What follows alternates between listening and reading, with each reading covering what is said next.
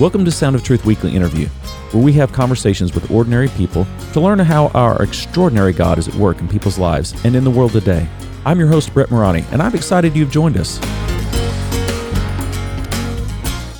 What a joy it is to have in the studio with me my friend Steve Ritchie, who around our household, we don't call him Steve. We don't call him Mr. Ritchie. We don't even call him a nickname. We call him Master Ritchie. And here's the reason why. We met Steve through Yesha Taekwondo, a ministry here in the Jacksonville area that is a volunteer based Taekwondo school and ministry. So he is the master at our local school that our children have gone to over the past several years. I've had three kids go from white belt to black belt, and most of that was under Master Ritchie. So we're grateful for his mentorship into my children's lives. Grateful we have become friends through the years as we have as we've been bringing the kids to Taekwondo.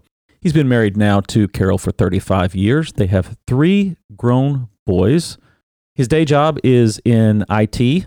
I was thankful when Master Ritchie, pardon me for those of you who aren't in martial arts, and that seems kind of weird for me to be calling someone master, but this is the lingo. When Steve agreed to come on the podcast and share his testimony and how God has worked through his life and in his life. And so, Steve, good to have you on Sound of Truth weekly interview. No, glad to be here. Thanks. Let's start at the beginning, like we do with most of our guests. Tell me about your upbringing and the story of your childhood, and then how that led into your relationship with God through Jesus Christ. Well, um, just meeting you wouldn't know my past. Most people think I came from a perfect family. I guess it's all typical Christian. When you see them from a distance, they always look like everything was perfect. Uh, I grew up in a home. Uh, my parents met each other. They were both married to someone else and uh, had children and divorced and uh, married each other. Uh, they had a, two daughters. my dad had two daughters. My mom had a daughter. And uh, they married, and, and I have three brothers through that marriage, and uh, they divorced when I was four years old. Now, what was the birth order for you? Are you the oldest, the youngest? I'm third in line of the boys. Okay. I have an older, two older brothers. One just passed away a year and a half ago, and I have a younger brother. Okay. So, what happened when they divorced? Where did where did you kids go? Well, originally we all went with my mom uh, for about a year, and then uh, she couldn't handle the, my uh, brother, my brother who is uh, almost about 11 months older than I was. She sent us off to my dad's mother and father. Uh, we lived with my grandparents for about two years and then bounced back to my mom. Uh, and then my older brother stayed with her, and I went back by myself to my grandmother's. I guess I was problem child or something. I was tough on her. so I lived with my, my grandmother now, this, where was your dad in all this? Did you have a relationship with him on the weekends, or what was it that uh, type of uh, scenario? He would visit off and on, but really and truthfully, he had a girlfriend. He was out of the picture pretty much. He, you know, I'm sure there was plenty of custody and fight battles. I just wasn't in on that at six years old. You know, what seven, part of the country was this? This is all in the Midwest in Toledo, Ohio.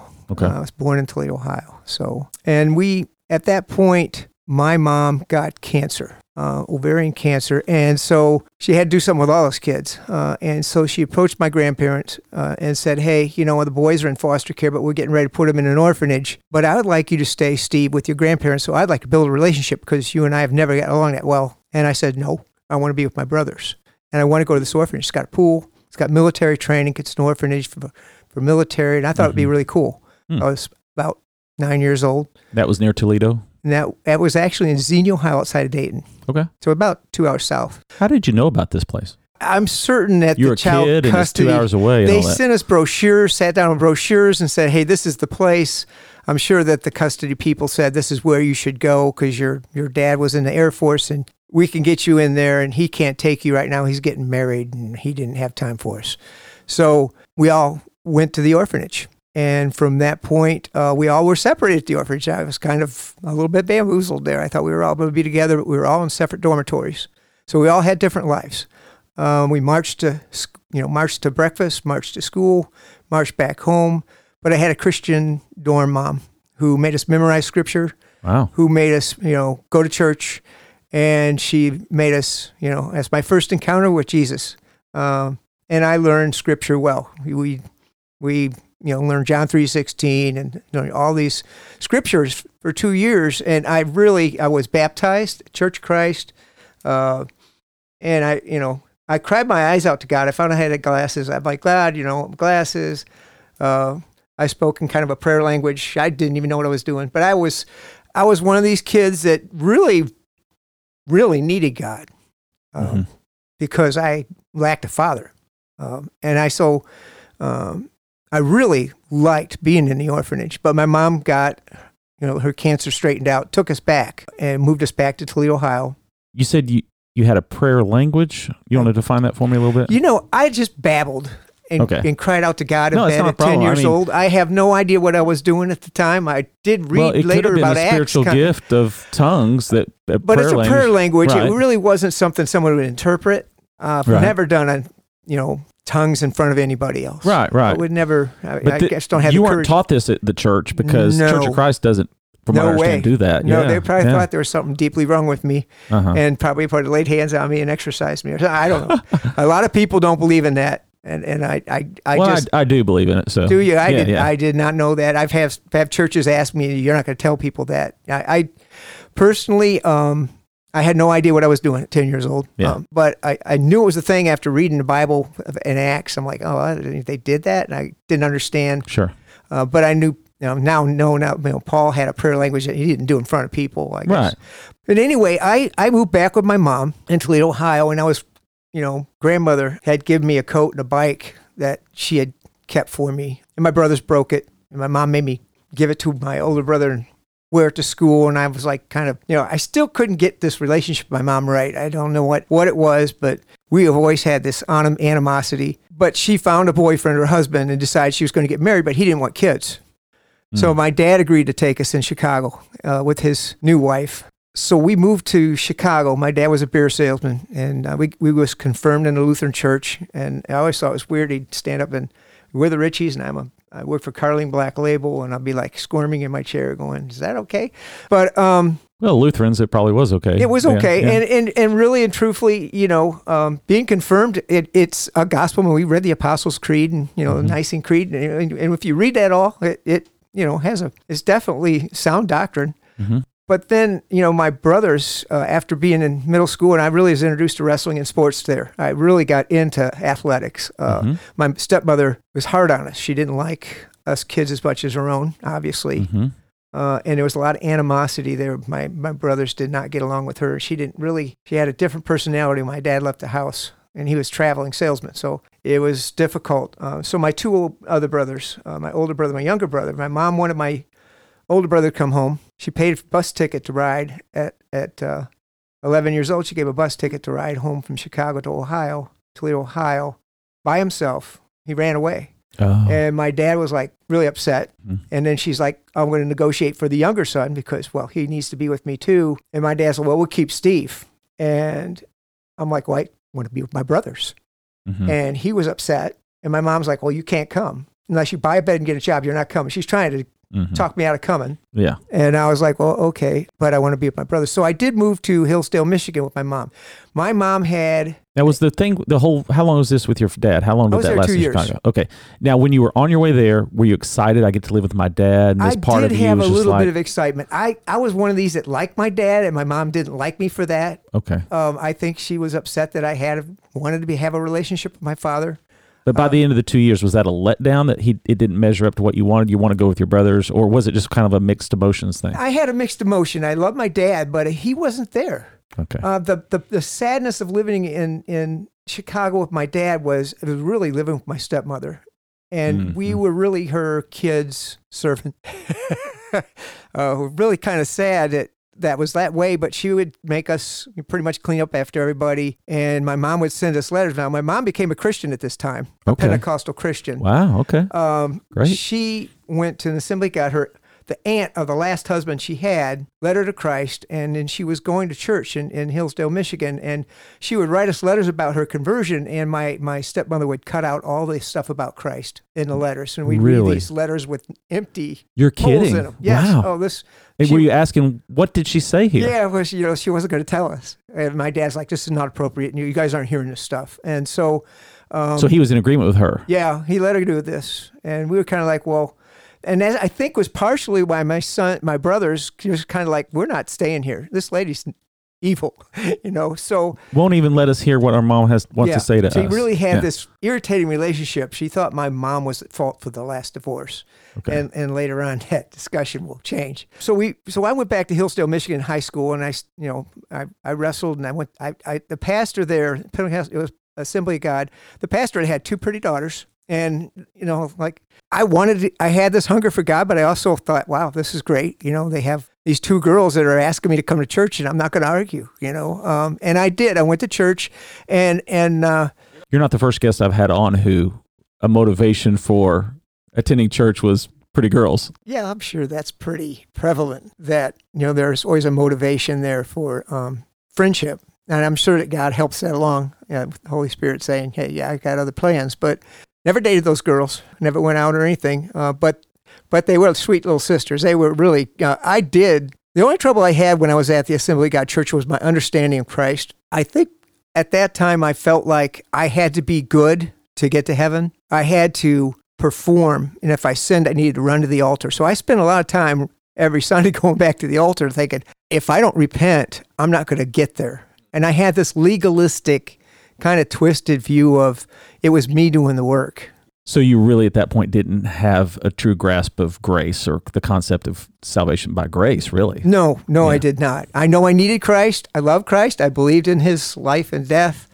But as far as understanding the The freedom that was the in freedom Christ. that Yeah. was in Christ and the fact that um, I, I understood he paid for that. I just thought he had to keep paying for it. Uh, and I didn't understand the past, present, and future forgiveness from Christ. Yeah. I always felt like, well, I had to go back and repent. And, and I still to this day, I don't think it's wrong to repent. You have to continuously repent. Sure. But that's for a relationship with Christ. And, and my So you kind of had the, which is somewhat common among people, Christians, who think that you can lose your salvation. You're like, oh, I sinned a bunch this week, so I got to go get saved. again." It's almost like getting saved every week. Yeah, and, and the pastor kind of hinted toward that. You know, he had that Yeah. scripture in Hebrews where he's like, you know, if if you know, If you've tasted of the heavenly gift, and you know, exactly, you you can which lose is kind of fascinating because if you really read that text, which I believe is a hypothetical argument the author of Hebrews is making, he, he goes on to say that you can't ever get it back again because Right, Christ can't go back and die thought. it. But Yeah. so he's teaching you can lose it, but he's also teaching, but you can get it back again if you come up here and repent. Right, Which, which- if that passage, if it's, if that's what it's really teaching, You're lost. then you wouldn't be able to do it. Yeah. You you only to get saved one time, and if you ever lost that, you're toast. exactly. That's, Which is not what the Bible a teaches, of course. scare, scary Right. thing for a young guy or for anybody. Uh, and you know, kind of when you have that verse where Christ says, "I knew you not," you know, you're like, okay, Sure. Yeah. um, you know, is all this in vain? You know, Right. can I lose Christ? And of course, you get to Romans, the last Yeah. few verses in Romans. Nothing can separate you from the love So- of Christ. So for our listeners, just you know, side note, we've read the whole thing. We've read the whole story. We know that once you're in Christ, you're safely in Christ for eternity. Absolutely. You just didn't know that at that age. Not yeah. not at the age of, of 12 13 Sure. no i'm i'm basically running up to the altar every weekend and trying to be a good guy Yeah. uh, and you know um, which is just exhausting which you were finding out you were not capable in your own strength of being a good guy. no i should have been there every the- morning soon as the Hence thought being at the me. altar every single Sunday. it was it was interesting um, and i um, and maybe that's why it wasn't so inviting to the rest of my family my brother my youngest brother got saved my older brother never he never accepted christ Mm. um, he always kind of smirked about it. You know, it Okay. wasn't important to him. Mhm. Uh, it's kind of like flies in a soup. It's like, eh, it's not only part of that. Mhm. Um, and so we, we I lived in Hillsdale, Michigan, all the way till I graduated high school. And my mom started uh, as a Christian dating an alcoholic. Mm. His, his name was Don, and he had he just would get drunk and and mean, and and he would fix her car and give her money because we were on welfare and we were really poor. We just didn't have my dad's child support was nothing. Yeah. and so we lived in a, a duplex. So did they marry? No, Oh, No. okay. Finally the pastor stepped in and said, "You're are you, have to." what are you doing? Is Yeah. that what, he, he said, "You got to break know? this off. This Right. guy's pulling you down, and you and you." And my older brother would, you know, got kicked out of the house because he wouldn't go to church, and then which really angered me. And I'm like, okay, if that's that's the gospel, you're throwing your son out, but you got this alcoholic hus- boyfriend that you like. And yeah, but my s- brother who drinks and smokes. So did he move in with I don't know guys? where he went during that time. Uh, so he'd just be must there in the daytime or whatever, they'd leave at night? yeah, I mean, it, and he, you know, he wouldn't hold down a job, but I think my coach track coach really, really liked him. He wouldn't let him. He worked for him at a tree farm. My brother was really athletic. He was on the state. He he went to state in in uh, pole vaulting. He was very very talented, which I had to work hard at being anything in sports. But you know, I, I still never rose to state level in anything. And and so Yeah, and I got I got confused there. I was asking if the boyfriend was living at home. Did he move in with you? no, he never moved in. He He, lived did. in a Yeah. trailer on his mother's property. He was sixty something years old. He Oh, was, wow. He was older than my mom. Yeah. Uh, when the pastor told him or told my mom she had to let him go, and he let go, he, he literally got violent. And and I went to visit him because I had a flat. Uh, the reverse went out in my truck, uh, and I he was a mechanic, so I took my truck to him, and he was drunk, and he pulled the gun on me, and we're, we're me and a friend of mine, he was getting ready to go in the Air Force. Uh, I'm I'm staring down the barrel of a, a Jap 77 rifle, and he's like, "Your mother left me," and he's just drunk as can be. Oh my. And so I'm I'm like, uh, uh, this guy's crazy, you know. Mm. And I'm upset with our pastor, thinking, well, gee, you know, look what you've done. But at the same time, I'm kind of thinking she shouldn't have started this in the first place.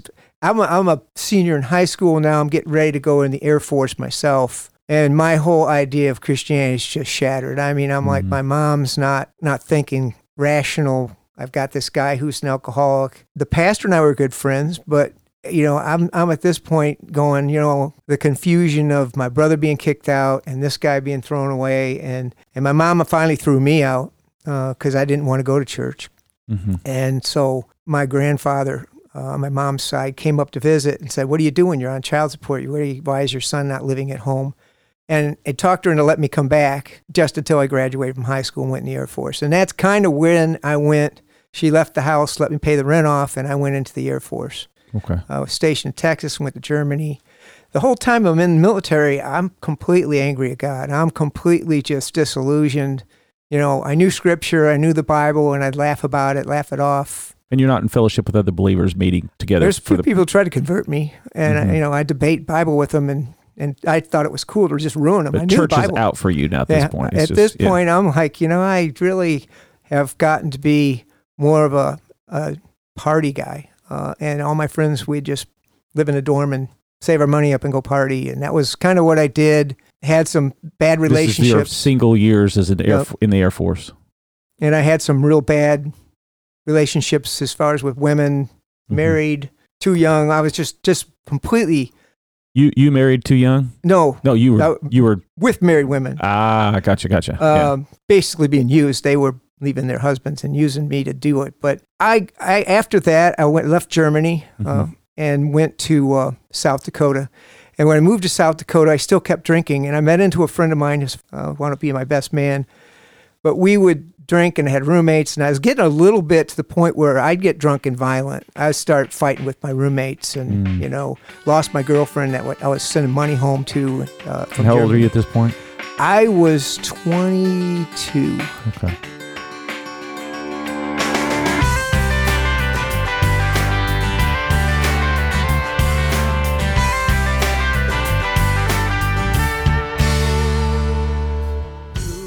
In the Air Force, living a life of debauchery, I think would be a good way to describe it. Alcohol and women and partying and anger and starting to get violent with your drinking. 22 mm-hmm. years old, and you're on kind of path of destruction. That'd be a good way to describe that. Yeah, I, I literally was starting to black out when I drank, and and I I had a friend of mine. I was I was in my last year in the Air Force. I wasn't going to stay, and I determined I wasn't going to do that. I told a friend of mine. I said I just can't. I cannot continue to do this to my body. I am destroying myself.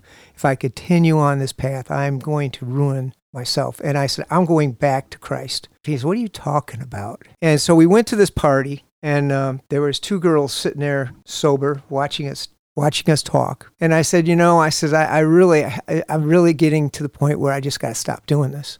I really want to go back to Christ. And their ears perked up because one was Foursquare daughter of pastor. Uh, Her Mhm. dad, her dad was Foursquare pastor, and the other one was her best friend, and they were both believers in Christ. And they're like, well, why don't you come to church with us? To Foursquare Gospel Church. Yeah. And they were at a party? Yeah, well, I don't know why they were there. Actually, I really never asked them that. Why were you there? Maybe they were in their own little rebellion at the time. I was trying to pick up the little redhead. I won't say her name because she might hear this someday because she's we're still good friends. Oh, that's great. And and her family. My great grandparents were Foursquare Gospel Church planters. no kidding. Anyway, proceed with your story. Well, um, he discipled me, obviously. So their dad. Yeah, and this church only had like 20 people. It was Yeah. a very small church. Uh, he started discipling me, but I didn't stay at his church. I, I went over to the Assembly of God down the road and become the youth leader of their their high school youth. Uh, kind of, and and the pastor And you're in the Air Force at this time. actually, I had just got out. Okay, so were you back in Michigan? I was in or- college. Okay. I went straight from out of out of the military.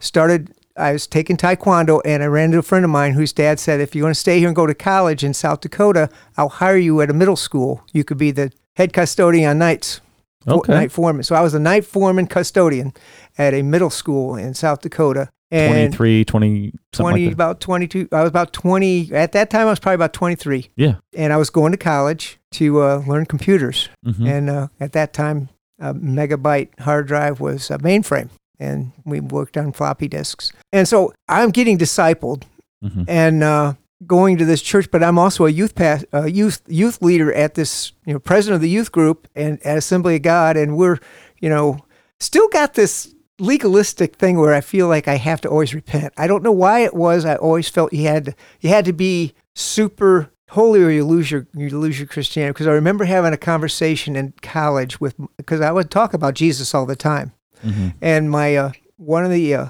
psychology teachers pulled me into her office and said, "Well, how do you become saved?" Mhm. I said, "Well, you've got to believe in Jesus Christ and be good and work, you know, and go to church and do this and do this and do this." And she goes, "Oh, okay." And I walked away, and then I had some moms walk up to me on campus say, "No, it's grace.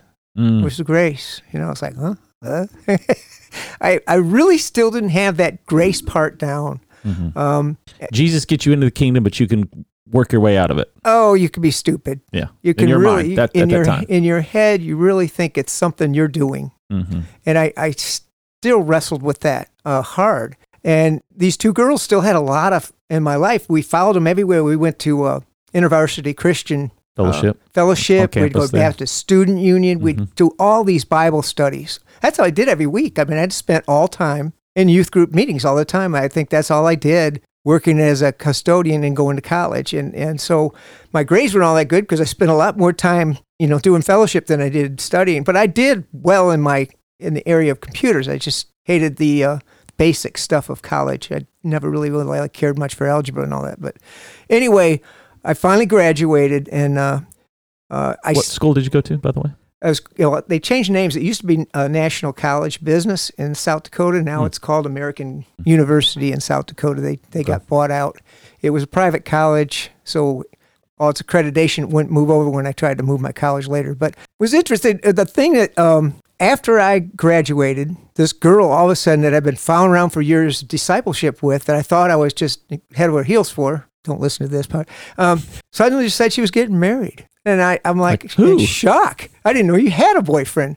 Um, and it was funny because I had just gotten back from a road trip with her father to the Indianapolis 500 visiting my dad, which really went really well, except for my dad's stepmother was in the process of divorcing him. The, the, the one that we lived with was divorcing him because he cheated on her. And, and he's hearing all this, processing that, you know, because I'm sure he didn't know my family life very well either.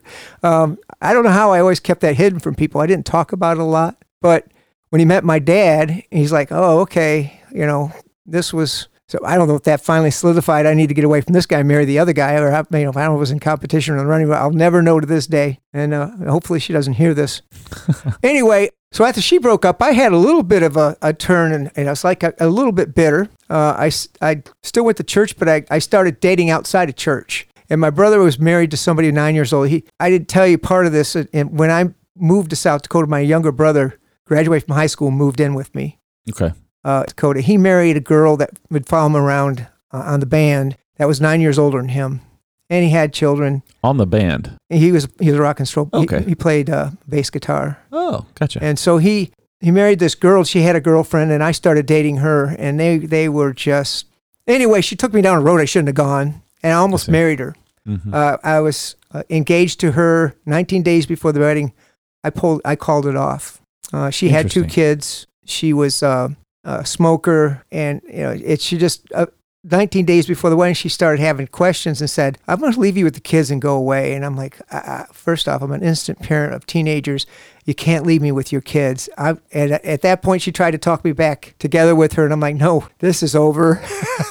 I'm not going to do this. And, and my pastor at the time felt obligated to marry me because, I, I mean, he was, I was his youth president for years. Mm-hmm. And he's like, Steve, the best thing on earth you ever did was change your mind. Thank you. I didn't want to have to do this. Yeah. And uh, She didn't walk with the Lord. no. Yeah. No. And at that point, I went on a prayer and fast. Mm. I said, okay, God, you got my attention. I know I made some stupid mistakes and have just been completely living on my own. I started studying uh, a navigator book that straightened me out about Christ. The Uh, navigators. Yeah. yeah, uh, they explain in detail how Christ did all the all the work, and Mhm. you know, I, I finally it clicked. Oh, it's not about me. I don't have to do. I, don't, I am. Uh, yeah. It's who you are in Christ. yeah. I'm Yeah. in Christ. I, I don't have to perform. I don't have to please people, or I, it, I'm in. Mm-hmm. And that whole weight was like, oh goodness, he, he paid it past, present. I, I'm free. And Now and- you're motivated to serve Him and live the holy life and all these things that previously you strived so you could keep your relationship with God. Now your mindset is shifting to now I do these things because I love God right. and because I'm free. and and, And I and it's more do this. exciting to tell the gospel now because now it's a. Do you know what Jesus actually did? Mhm. Um, I, I mean, there's this. Do you know the freedom? mm-hmm. And then I started praying fasting because I really wanted to be married at that point. I figured I had. I bought my house. What, I what was like this 20, 26. Okay. Mm-hmm. Uh, and as I bought my house, I got my car. What's the next step? I, I, I want to get a good job and I need a wife. And, and I'm looking around and I'm like, South Dakota is a very small town. Um, Small state, very small population wise, state, and yeah. small town you're in. and I'm like, I, I should probably quit being, and I, I, I, to stay in South Dakota, I started talking to my boss. Well, how about when you give me an elementary school or something, I could just run as a head custodian. He's like, no, you went to college. Mm-hmm. You are going to graduate. You're going to get a job in your career field. Mm-hmm. And at that time, the computer, the computer field, you know, NCR, all these companies were just folding. Um, Mm. It was hard to find work. So I ran into my, I went out on a youth group thing to a drive-in theater. In the back of a pickup truck watching the movie, I met my wife. Interesting. All the friends in the my, movie? uh, I don't even remember the movie. That's good. and the funniest thing is, is, is all the people in my youth group had been doing it for years, including my girlfriend who that that got married. She knew her too, and I'm like, how come nobody ever introduced us? And I told you know Carol, I was you don't remember seeing her or anything? No, I I mean, I think I saw her from a distance. She was Yeah. cute as a bug, but I was like, you know, I was way too excited about meeting her, and she was not interested at all. Okay. Um, she literally says, said, You need to slow down and get away from me. And Mhm. she's asking my friends, Who is this guy? Because I was fooling around, so I wasn't old enough to drink. Mhm. I was 26, 27. And she's like, You're just way too extroverted and go away. You, I'm sorry. You said you weren't old enough to drink. Oh, uh, we went into a, a little 7 Eleven, and I was, because I was really baby faced. My kids have the same problem. I was just fooling around saying, I'm not old enough to even drink. And I, I'm, you know, Oh, it was just a joke. It was a. Yeah. joke. I was like, and, and she's What's like, the state law there? No. Yeah, uh, I was pretending. uh, And she just looked at me like, You're just way immature. You're just go away. No, we're not dating. I don't want you around. Mhm. And I, I literally, Will you go out with me? She said, No, no, no, emphatically no. And I literally begged her for weeks to go out with me. and she was asking my friends, What is it with this guy? Yeah, he's okay.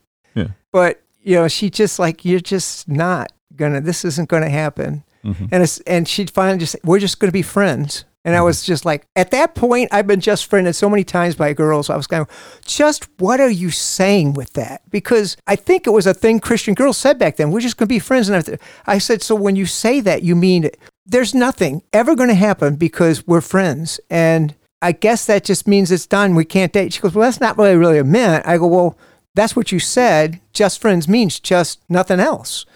And, and, and at that point, I was kind of like, well, gee, I, I guess that's over. Right. She said, but I'll go out, we'll go hiking together. And we started talking. And within a year, we were, we were married. But it was one of those things where that's a lot of work Yeah. uh, just to get her to go out with me. But I prayed and fasted for her. Yeah. I mean. I know, you know, at that point, uh, I really really, I don't know if she thought anything of me, but I know what I wanted at that point. But it was it was interesting that uh, at that point, uh, my pastor gave us. Uh, we went through this Taylor Johnson counseling thing where he's like, "You two are a lot better than what you did before." He says, "Thank the Lord, you know that this was the direction you went." Carol, Carol went to Grace Bible College in in Omaha. She was pretty grounded Mm-hmm. and I don't know. She, you know, to this day, she probably, you know, I don't know what she feels. But anyway, after 35 years, we've had a really blessed life. But I really, with Yesha Ministries, Yeah. uh, if you want to change gears a little bit, Well, before we get to that, let's just do a, a brief transition into your cancer diagnosis, if you don't mind, okay, because that's the do that. challenge you're facing now. okay, I Let's mean, if you're about it. comfortable with that. yeah, sure. Yeah. So when when were you diagnosed with cancer? In 2014, I was teaching taekwondo, working for a company called Harte Hanks. I started having bleeding, and I'm like, "There's something wrong with me. I know it," um, but I kept ignoring it.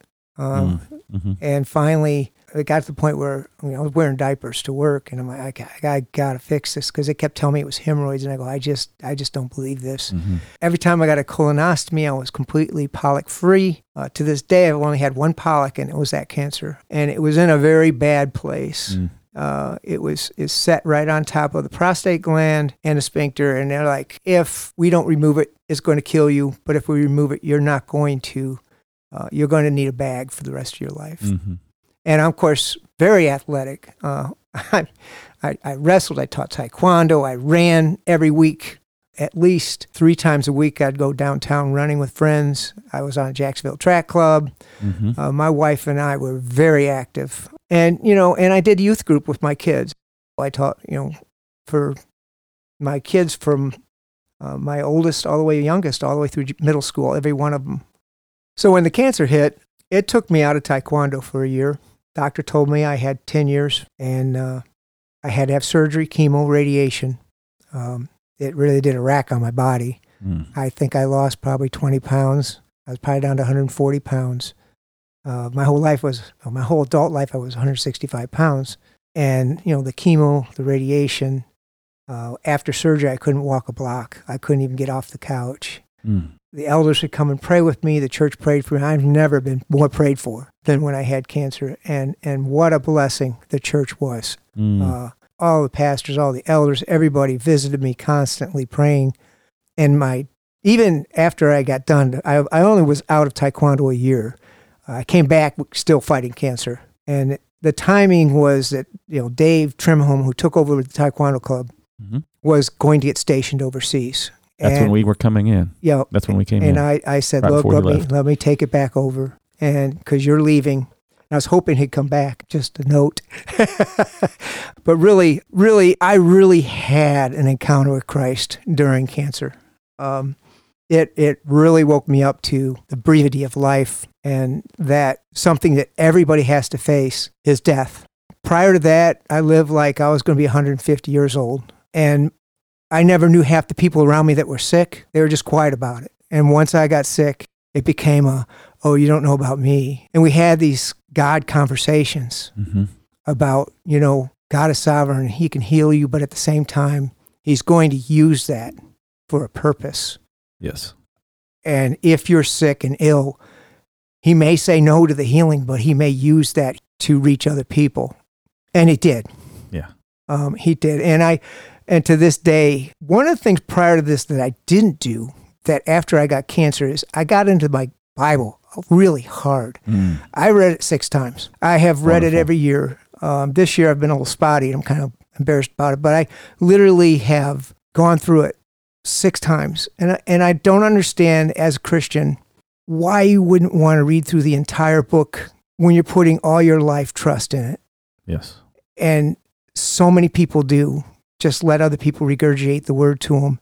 And after reading the mega narrative of the Bible and understanding the big picture of what it's about, and reading it enough times to where you understand all the players, hmm you understand that it's all about Christ. It's all about redemption. And it's all about the cross. Yes. And it's all tied in from old to new. And it's all so beautifully woven.